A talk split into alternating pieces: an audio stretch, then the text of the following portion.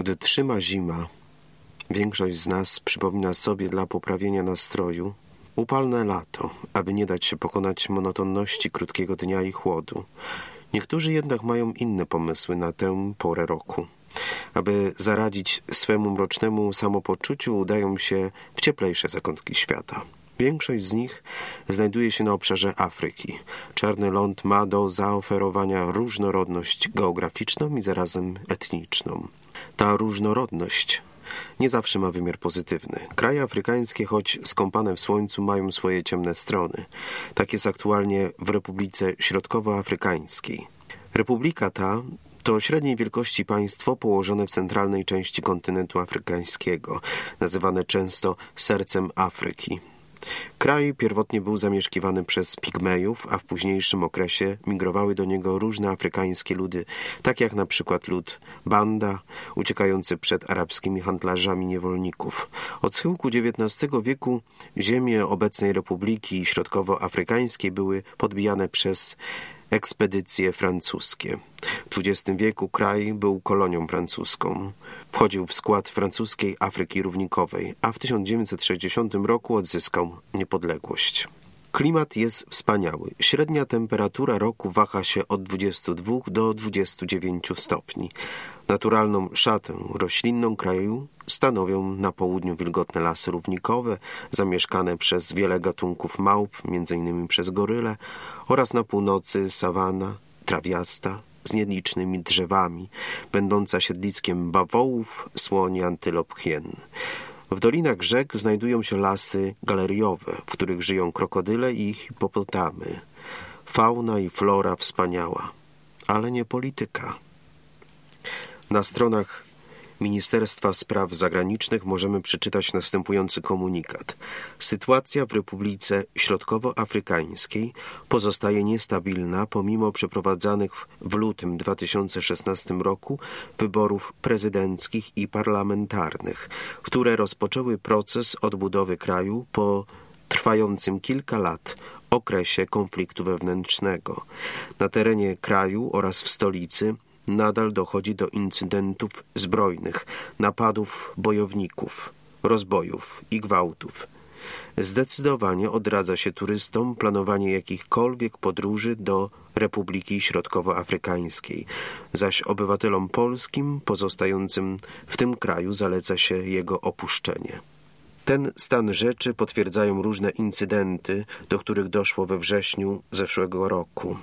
Informacje pochodzące od miejscowych anonimowych osób donoszą, że emerytowany ksiądz katolicki został zamordowany. Inny kapłan odniósł poważne rany, a na katolicki ogrodzony teren, służący jako schronisko dla tysięcy uchodźców wewnętrznych, doszło do kilku napaści.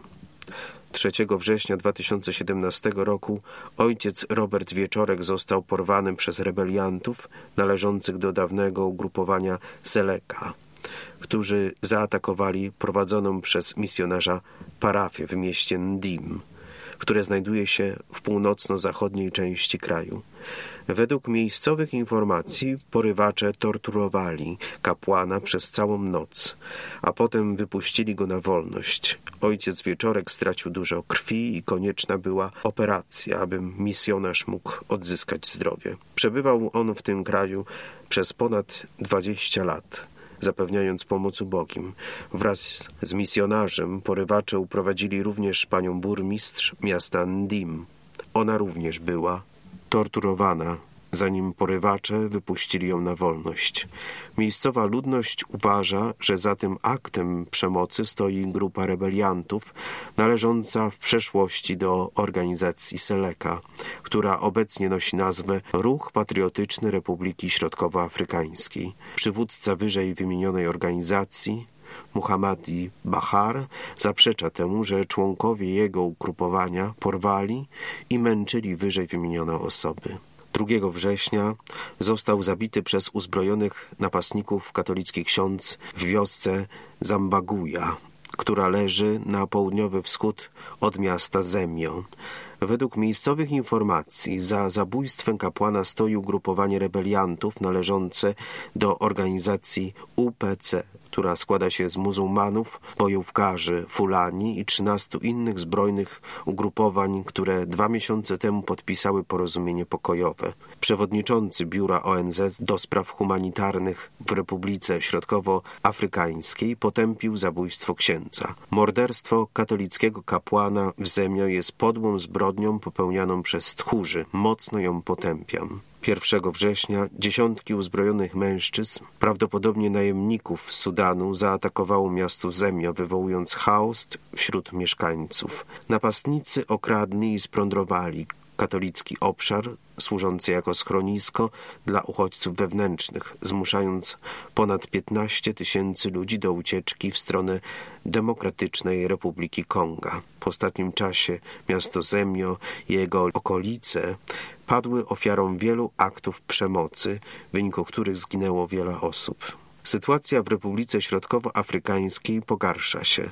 Podczas spotkania Rady Bezpieczeństwa ONZ 23 sierpnia 2017 roku przewodniczący Biura Pomocy Humanitarnej Stephen O'Brien ostrzegł, że w tym kraju są widoczne oznaki ludobójstwa oraz obecności samych rebeliantów, którzy z pobudek religijnych i etnicznych dokonują ataków. Tysiące ludzi nadal ucieka, a w kraju zaczyna brakować żywności.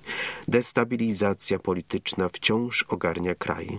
Dane pochodzące z końca grudnia 2017 roku pokazują, że liczba uchodźców wewnętrznych zwiększyła się do ponad 688 tysięcy osób. W 2013 roku wybuchł konflikt po obaleniu prezydenta François Boziza w tej wojnie walczą ze sobą muzułmanie i chrześcijanie. W walkach zginęło tysiące ludzi, a kilkanaście kościołów zniszczono. Obecnie liczba osób uciekających z kraju zwiększyła się drastycznie w następstwie fali przemocy, która przetacza się w północno-zachodniej części kraju. 55-letnia Florence jest jedną z wielu osób, które uciekły nie możemy powiedzieć, że żyjemy. My staramy się przeżyć. Modlimy się do Boga, aby wojna się skończyła i abyśmy mogli wrócić do naszych domów, powiedziała w wywiadzie dla Washington Times.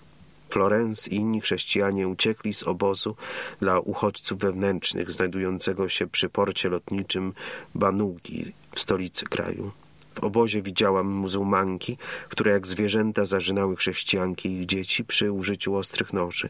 Na moich oczach zabiły kobietę w ciąży, dodała chrześcijanka. Francuskie wojska należące do misji pokojowej w tym kraju chroniły uchodźców w obozie aż do końca 2016 roku, kiedy to zadanie przekazały ONZ. Ten stan rzeczy nie sprawił, że uchodźcy poczuli się bezpiecznie. Simon stracił troje z dziesięciu swoich dzieci podczas ataku muzułmanów na obóz dla uchodźców. Teraz jesteśmy opuszczeni. Nie ma żadnej ochrony i jesteśmy wystawieni na ataki ze strony muzułmanów. Żyjemy w strachu. Podczas ostatniego ataku zostałem ranny. Nie mogę biegać. W przypadku następnego ataku śmierć mnie znajdzie od razu, powiedział w wywiadzie dla prasy. Według najnowszych danych około 542 tysięcy uchodźców uciekło do sąsiednich krajów Kamerunu, Demokratycznej Republiki Konga i Czadu, co stanowi 12% wzrostu w porównaniu z poprzednim rokiem. Dla kraju, którego populacja liczy około 4,5 miliona obywateli, te dane przedstawiają ogromny poziom cierpienia i ludzi w potrzebie. Obecnie ponad połowa jego mieszkańców cierpi głód. Tymczasem ten kraj, zresztą jak i cała Afryka, obfituje w ogromne bogactwa zasobów naturalnych, które zdolne byłyby nie tylko wyżywić, ale i podnieść gospodarczo tę część świata. To wydaje się jednak, iż nie chodzi o to, by tak się stało, ale o to, by zdobyć kradnąc i skłócając braci jednego narodu. A powiedziane jest przecież, by słońce nie zachodziło nad naszym gniewem. Oto okazuje się, że nie tylko u nas brakuje tego słońca w zimie. Niestety zima cały czas trwa w niektórych sercach z czarnego lądu, w samym sercu Afryki. Ksiądz Andrzej Paś, pomoc Kościołowi w potrzebie.